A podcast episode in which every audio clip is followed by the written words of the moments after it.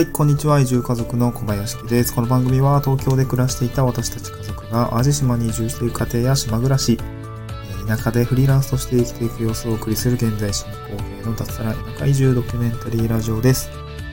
今日のトークテーマはですね、経験して分かった2段階移住で最初に市街地がおすすめされる3つの理由ということでお送りをしていきたいと思います。はい。えっと、まあ、よくですね、あの、移住、地方移住、私も調べていったときに、まあ、ね、どういうやり方がいいのかっていうところをね、あの、よく調べる方、多分今知ら、これ聞いてくださってる方、調べている方、調べようと思っていた方、えー、いるかと思うんですけども、二段階移住、多分おすすめです。多分おすすめです。これ、あの、経験して分かったということで、まあ、今日は私が、あのー経験、本当にね、あの、今地方移住して何日目だろう ?2 週間ぐらい経ったのかなえっと、移住をしてみて分かった、この二段階移住で最初にこう、市街地がおすすめされる3つの理由っていうのをまとめてきましたので、今日はそれをお話していきたいと思います。えっと、3つまず言っておくと、あの、田舎、1つ目が、田舎の生活に慣れるまでには必要なものがすぐ手に入る方がいいと。2つ目が、人間関係を作るためにも、人が多い市街地の方がお得っていうこと。3つ目が、市街地から住みながら田舎に通うことができるのでリスクが下がるということの3つになります。はい。じゃあ1つ目からね、少しあの、経験談をお話ししたいと思うんですけども、えっとですね。ま、まず田舎の生活に慣れるまでには必要なものがすぐ手に入る方がまあ、この田舎の生活に慣れるっていうのが、まあ、なんていうのね。ちょっと短期的なパターン、短期的な慣れっていうのと、長期的な慣れっていうものに、まあ、ちょっと、なんだろう、習字、あの、ちょっと切り分けてお話はできるかなと思うんだけども、まず短期的な慣れですね。これは、えっ、と、生活がちょっと落ち着く、落ち着くですね。生活が落ち着くまでですね。最初の1週間とか2週間とかだと思うんですけど、まあ私も最初来た時も引っ越しでドタバタしてました。ただ、やっぱりその、引っ越して、はい、おしまいってわけではなくて、もうその日から生活が始まるわけで、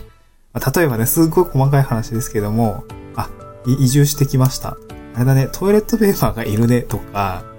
あと、何か、最初何買ったっけトイレットペーパー買って、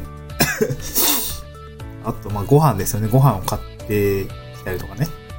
まあ、そういう、その生活必需品や食品っていうところは、もう、移住初日からもう絶対必要なわけなんですね。まあなので、そこに、まあ、車があればいいんですけど、車、そう例えば東京でずっと暮らしていて、車も買わないといけないです。って言った時には、ね、正直車を買うのもさ、大きいお買い物だと思うんで、結構いろいろ大変だと思うな。事前に準備ね、しっかり万端にしておけばいいけれども、なんて言うんだろうな、こう、車を買うのと、田舎に移住するのっていうね、その、順番もね、なんかと、ちょっと難しいと思うんだよね。なんか、例えば私東京にいましたけど、東京のうちに、いるうちに車を買おうって思っても、やっぱり駐車場とかね、用意しないといけないけど、えー、っと、なんていうんだろう。いや、そん、契約し、駐車場ね、仮に契約したとしても、もう来月には引っ越すんですとか、それなんかそれでめんどくさかって、ナンバープレートとかも大変だし。で、そしたらじゃあ、ひ移住してから車買うのかって話になると思うんですけど、じゃあ、その車買うまでのね、数日間車なしで生活しないといけないと思って、まあレンタカーとか借りないといけないと思いますし、そういうところ、初日って車ないと多分わかんないけど、限界集落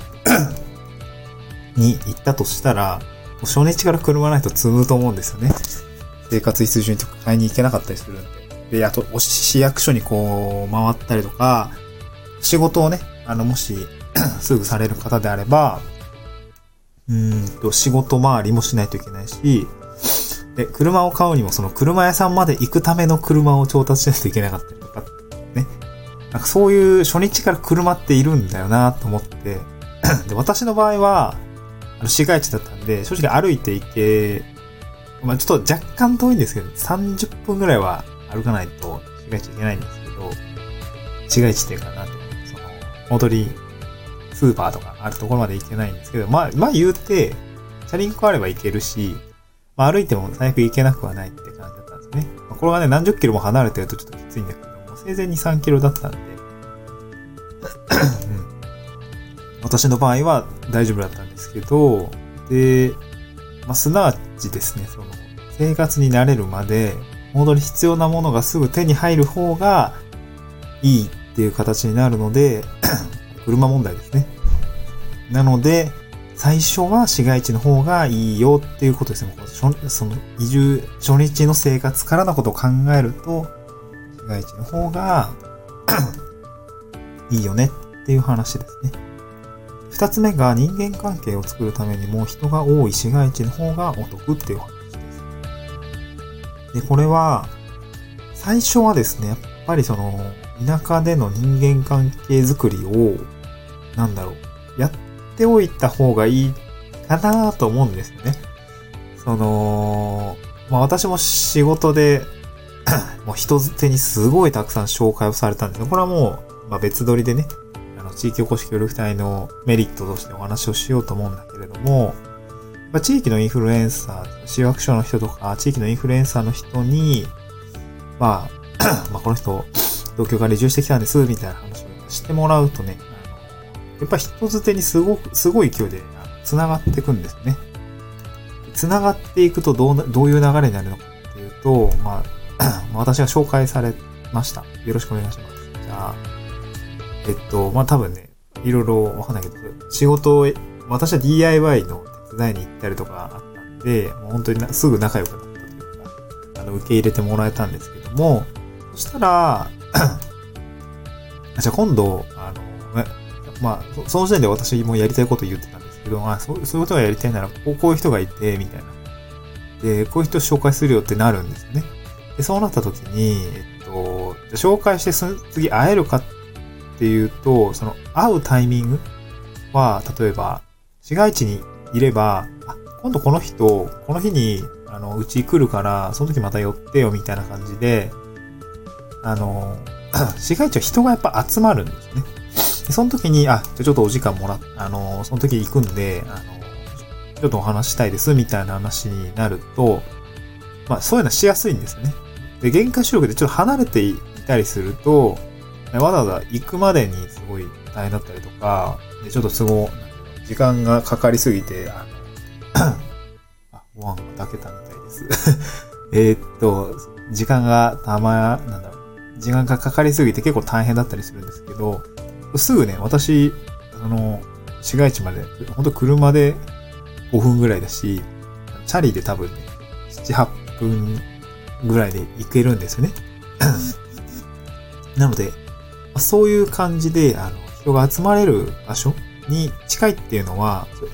紹介後にすぐ会えるっていうようなメリットもあるので、これは人間関係をね、最初に作っていくためにも、いいやり方なのかなと思いましたね。まあ、あとね、ちょっとなかなかコロナで あんま積極的にはいけないけれども、ノミニケーションのしやすさですね。緊急事態宣言が出る前とかに私もその DIY の仕事を手伝いに行った時に、じゃあ飲みに行こうかって話になったんですよね。で、やっぱりそういうとこでね、打ち解ける。まあ、これはお酒飲めない人はね、まあなかなか無理にしなくてもいいと思うんだけども、私はお酒そんなに嫌いじゃないし、ね、えっと、誘われたらやっぱ行きたいなと、なんだろうな、ノミニケーションの強さみたいなところはやっぱり改めて感じましたね。なんかすごい打ち解けた感じがそこでありました。また飲みに行きましょう、みたいな感じで言われていたりもしたので、そこはやって、なんていううんと、十分ね、その、その、市街地じゃないと歩いて行けたりとか、あの、タクシーとかで、正直ね、あの、そんな負担にならない金額の近さで、飲めるっていうのは、まあ、市街地のいいところなのかなと思います。これが限界集落とかにす、すげえ離れてて、ってなるとなかなか飲み会、ちょっと、片道何万円みたいな感じのタクシー代を払うのもちょっとね、負担になると思うで、気軽に飲みに行けるっていうこの市街地の良さを。最初のこの期間ですよね。移住して最初の期間のこの飲みに行ける距離に住むっていうのはすごくいいかなと思いました。で、三つ目が、まあ、あの、これはリスクのところなんですけど、市街地から住みながら田舎に通うことができるので、リスクが下がるというお話です。まあ、こんなはずじゃなかったを回避することができると思うんですね。市街地から、あの、通いながら、例えばすごい私は田舎に行きたいんです。田舎に行きたいんですで、いきなり田舎にポーンと行くんじゃなくて、最初は市街地で、まあ十分車でね、通える範囲とか、なんなら自転車でも、もしかしたらわかんないけどね、あの、通える距離かもしれないけども、最初はね、市街地でやっぱ便利なので、まあ、長い目でね、そのまあ、田舎はやっぱり不便だと思います。不便なこともあると思います。で、そういうところは長い目でこう通いながらこう見ていくっていうことがでできた方が、その、いや、いきなり行ってなんかすっげえもう大変だわってならないので、こう、長い目でこう田舎を評価していくっていうことができるかなと思うので、最悪ね、なんか想像してたのと違うみたいな。私もね、あの、い、限界集力越す予定なんですけども、やっぱ実際道、めっちゃ細い、細い、細い一本道なんですよね、山道で。で、そういうの見ると、いや、ちょっと最初不安だなとかね、夜とか街灯もないし、結構危ないなとかって結構正直思ったところもあって、これ慣れなのかもしれないけど、ね、まあそういう思うところもやっぱいくつか出てくるわけですよね。で、それが本当に耐えうるのか、生活するのに耐えうるのか、毎日のことだったりもするので、耐えうるのかをしっかりこれから評価をしていくってことが大事かなと思います。なのでそうすると、こう、こんなはずじゃなかったをですね、回避することができるかなと思いますので、まあ、最初はね、この経験してわか、あの、私が経験して分かったこの2段階移住で最初に市街地がお勧めされる3つの理由ということでお話ししましたけども、最初は、その、市街地の方に行くのが、まあ、便利なところに最初は住むってところですね。がいいかなと思います。まあ、何かの参考にしていただければ幸いです。あのー、なんだろう、より詳しいお話とかがあれば、なんか DM とかいただければお話できるかなと思いますので、どうぞよろしくお願いをいたします。はい、今日はこんなところでですね、収録、収録はおしまいになります。また次回の収録でお会いしましょう。バイバーイ。